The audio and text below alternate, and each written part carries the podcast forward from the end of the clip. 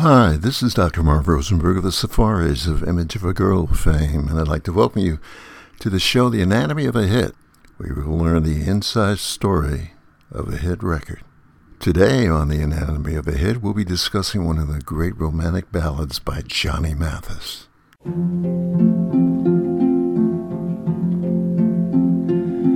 You ask how much I need you must I explain?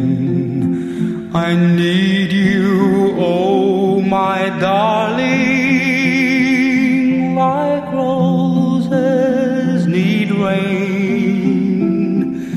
You ask how long I'll love you, I'll tell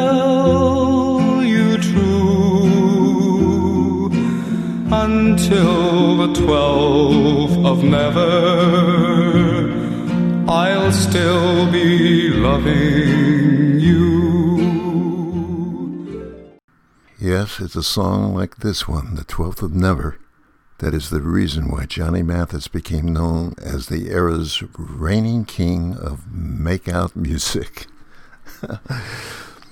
the amazing thing is that The Twelfth of Never is the flip side of the number one record, Chances Are, but became a hit in its own right, reaching number nine on the national charts in 1957. The song was written by Jerry Livingston and Paul Francis Webster.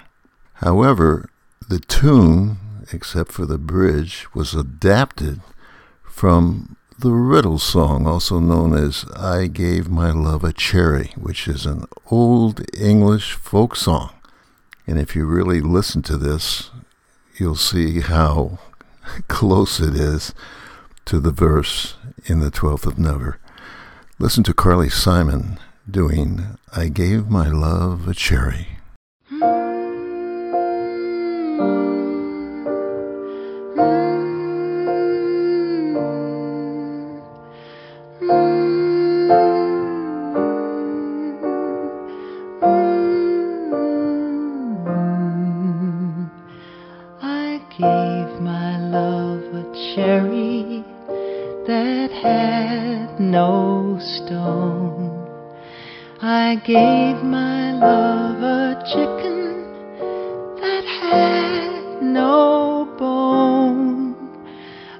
Gave my love a story that had no end.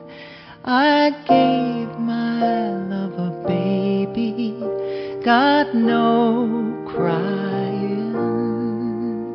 How can there be a cherry that has no stone?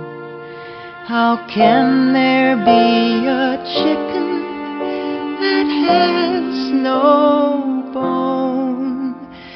How can there be a story that has no end? How can there be a baby with no crying? Johnny Mathis disliked everything about this song, maybe except for the middle part, the bridge. He told John Gilliland for the radio documentary Pop Chronicles, quote, I didn't like it because it was also repetitious and nothing seemed to happen. And I was really Joe College at that time. I was right out of college and I was hot to trot. I wanted to do something, you know, rah, rah, rah, something earth shattering, unquote. There were some covers of The Twelfth of Never. Let's hear a few. Donny Osmond's version, produced by Mike Curb and Don Costa, was his second number one single in the United Kingdom in March 1973, and it peaked at number eight here in the United States. Donny was only 15 years old with his version of The Twelfth of Never. Listen.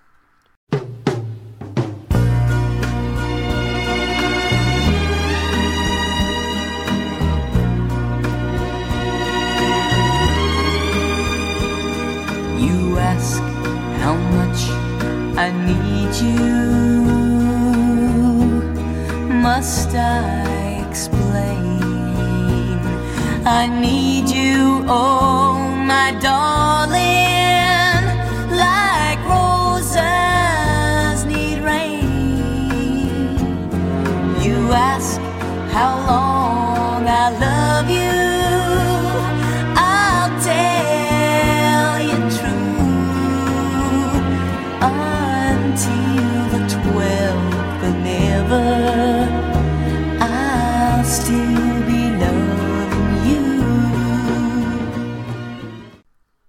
Elvis Presley tried this song, and you will hear him doing it at a rehearsal. Listen.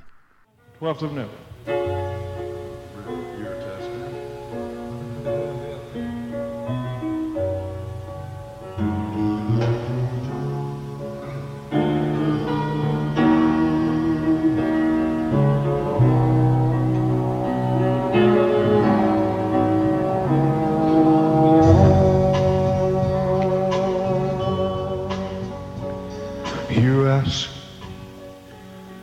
Much I need you. Must I explain?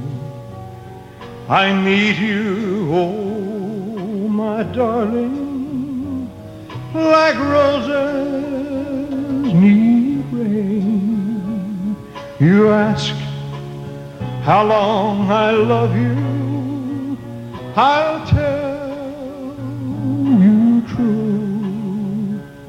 until the twelfth of never. I'll still be loving you. The great group, the Chi-Lites from Chicago. They did a very interesting version of the 12th of Never Listen.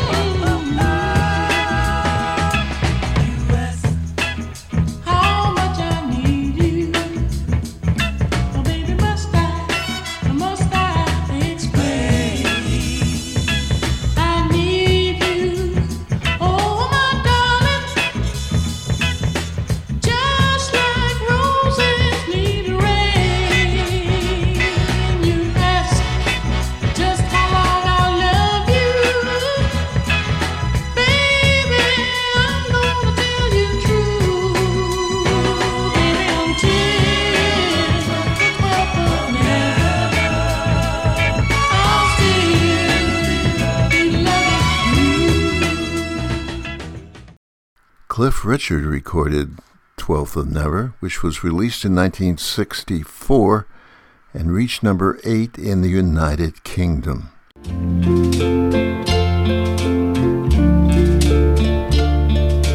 You ask how much I need you. Must I explain? I need you,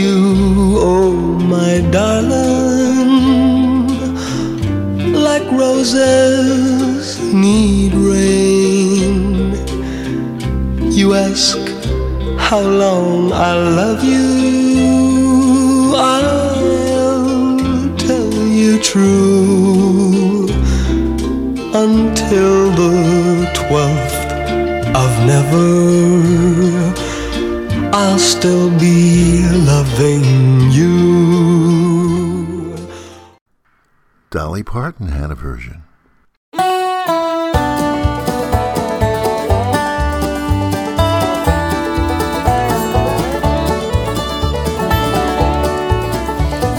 ask how much I need you. Must I explain?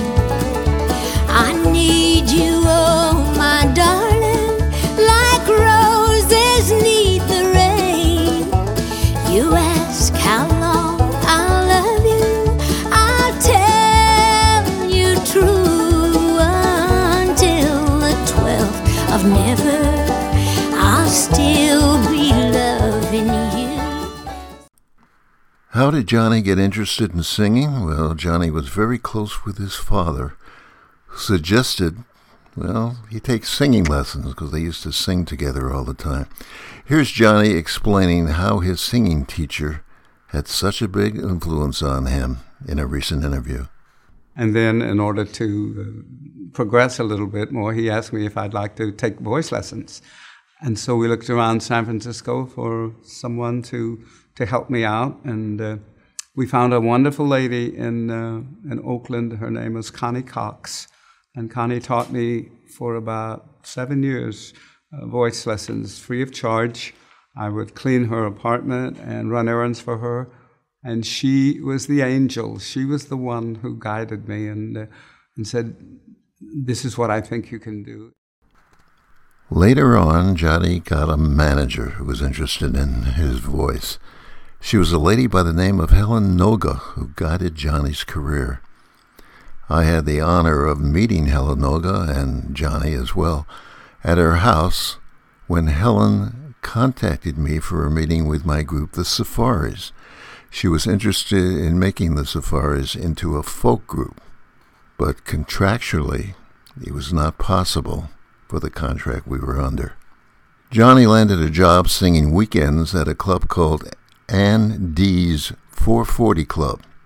After repeated attempts, his manager Helen Noga convinced George Avakian, then head of jazz artists and repertoire at Columbia, to see him.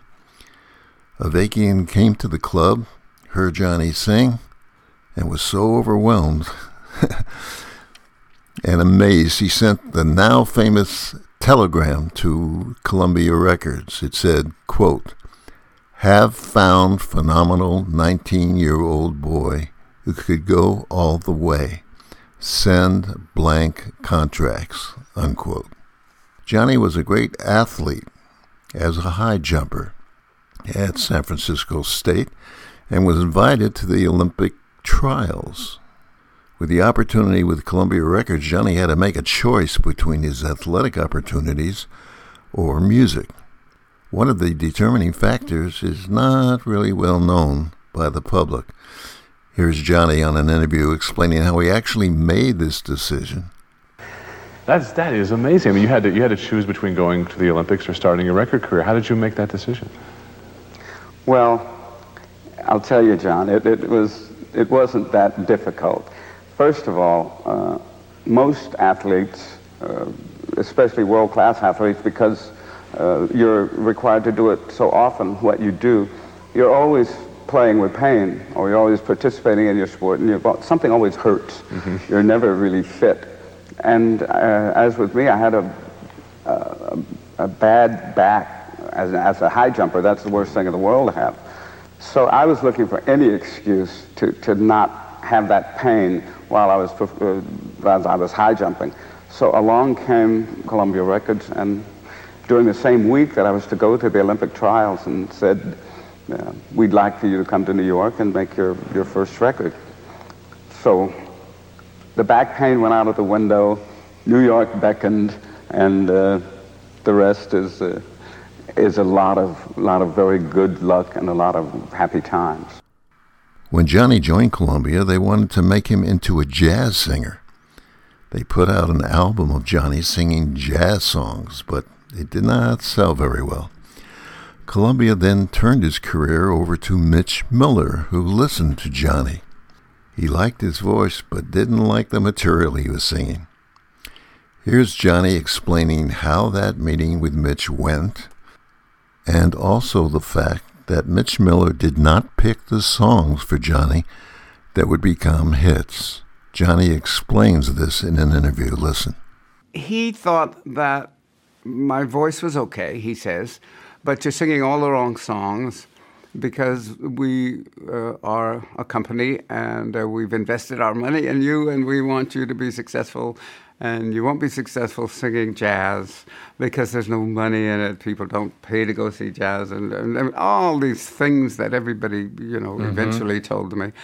Uh, and he uh, uh, gave me a he gave me a stack of records about like this and said, pick out four or five songs and we'll go in and record them. And I did, and I picked out.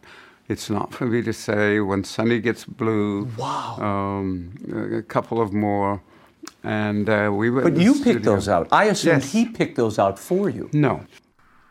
Now, of the four songs Johnny chose to record, one of them turned out to be his first hit recording. Let's hear it. It's not for me to say.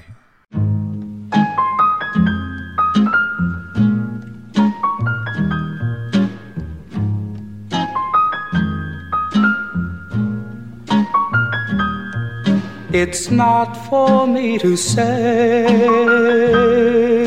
you love me. It's not for me to say you'll always care. Oh, but here for the moment I can hold you fast and press your lips to mine and dream that love will last. RememberThenRadio.com. RTR Oldies Radio. Music that makes you feel good. Earlier, I mentioned that Chances Are, which was a song written by Robert Allen and Al Stillman, was Johnny Mathis's first number one single that really put Johnny on the map.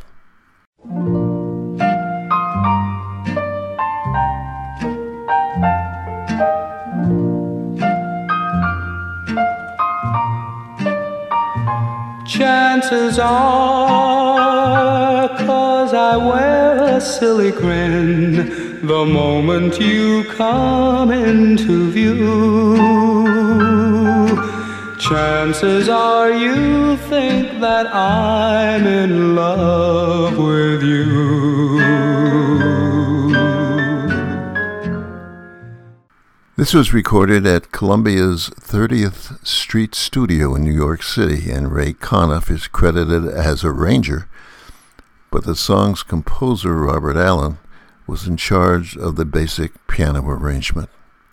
There were several covers of Chances Are as well. Let's hear a few. The Dixie Cups, who had that big hit Chapel of Love, they did a version.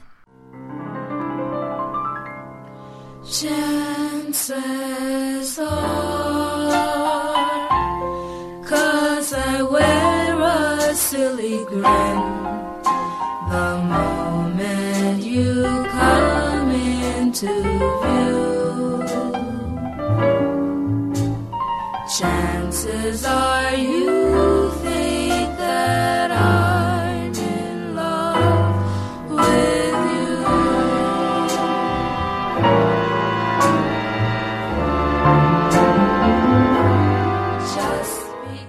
Ruby and the Romantics of Our Day Will Come did a rendition.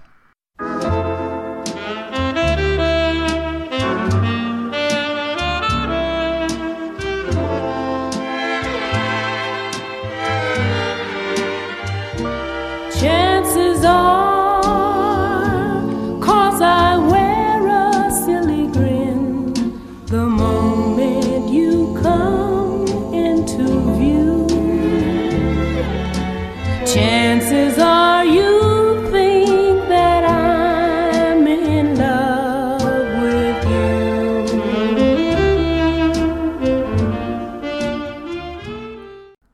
The Times, who had that big hit So Much in Love, they recorded it.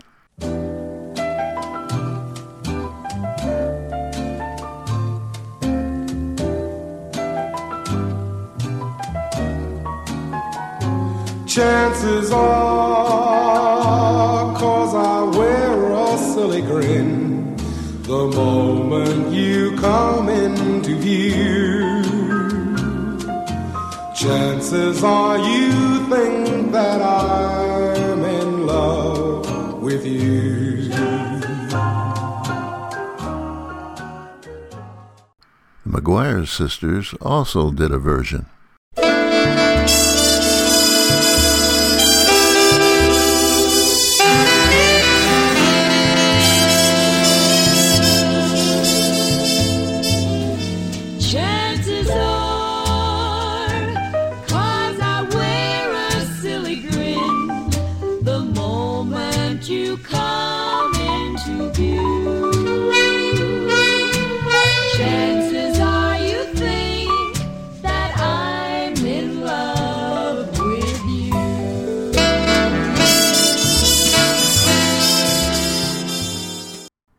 Johnny was very close with his parents and wanted to share his fame with them. So here is how Johnny got them involved, as he explains in an interview. The thing that, that was that I did sort of inadvertently was uh, I wanted to include them in my in my my life a little bit more. So I uh, um, I made my mom and my dad my uh, uh, fan club presidents. So they would get all this mail from all over the world and sit down uh, into the wee hours of the morning writing in longhand these replies to all these people in, uh, you know, far off lands and what have you. I was 19, um, and I always wanted to include. They were very inclusive uh, to all of their children.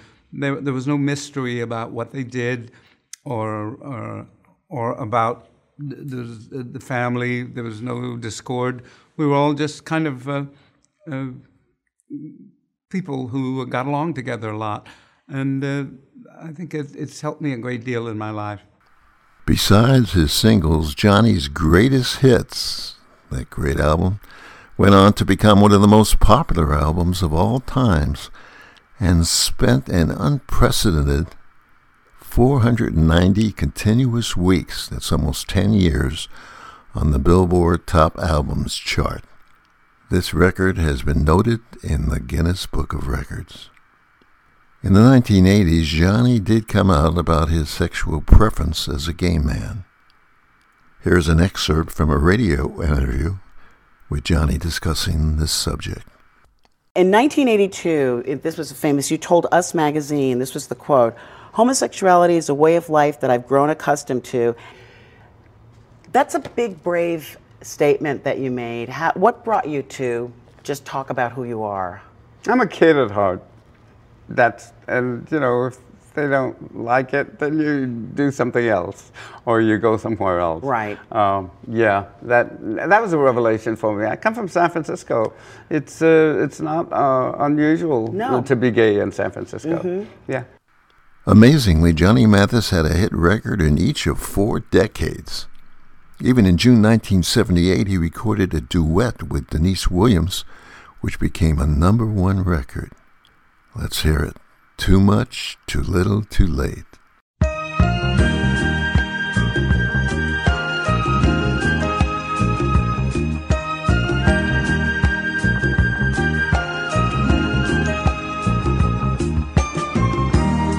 Guess it's over, call it a day.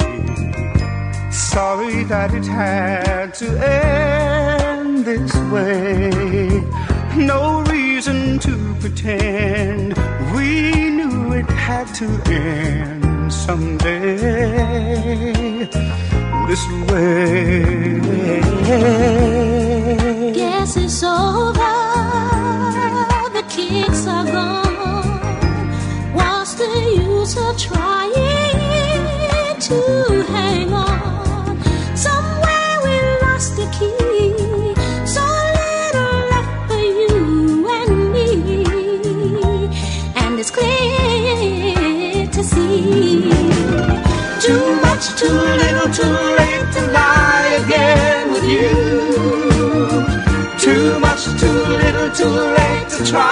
Again with you. We're in the middle of ending something that we knew was over. Oh, it was over.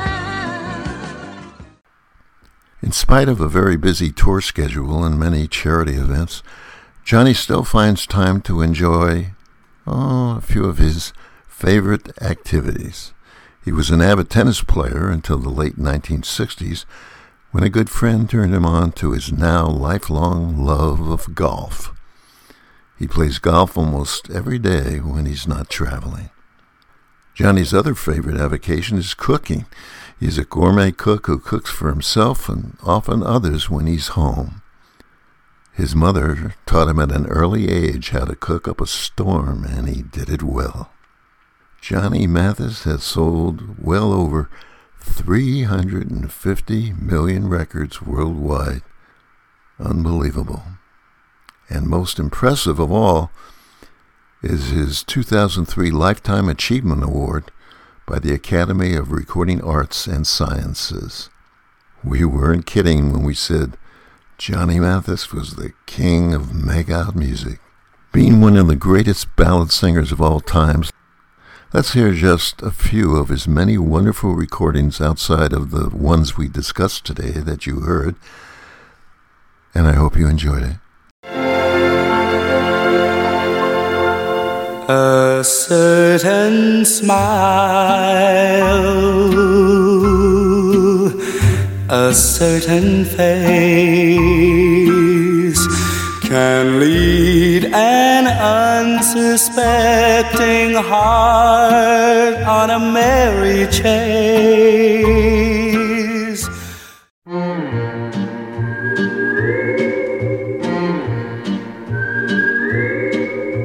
Sometimes we walk hand in hand by the sea, and we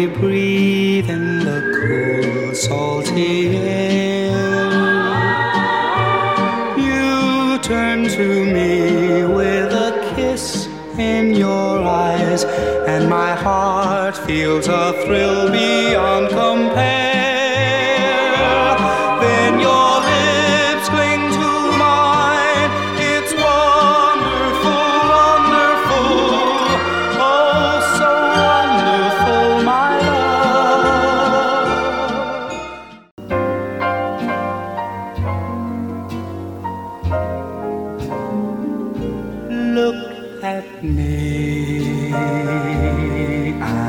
as helpless as a kitten up a tree.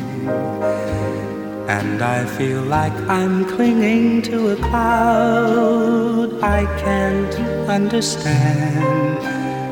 I get misty just holding your hand.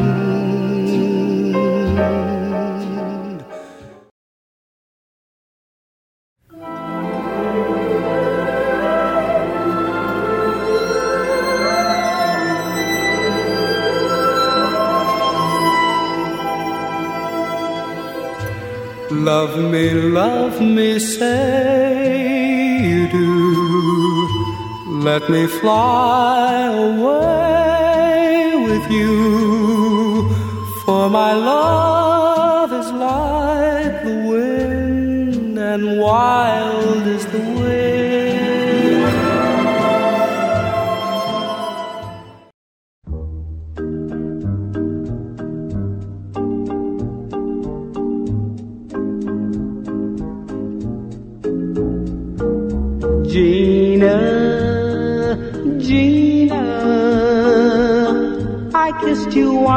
And then I felt so wonderful, so very wonderful. Let's do it over again. I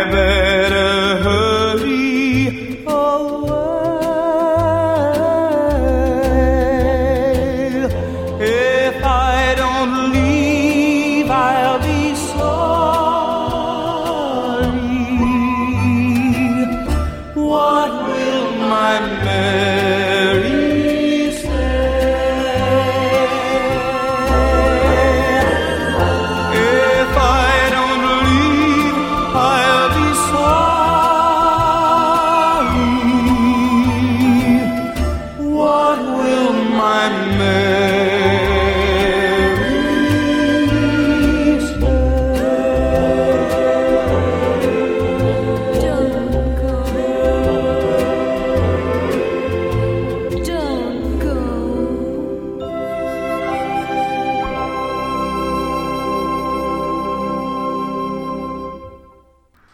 This is Dr. Marv Rosenberg of the Safaris. I hope you enjoyed today's program of The Anatomy of a Hit.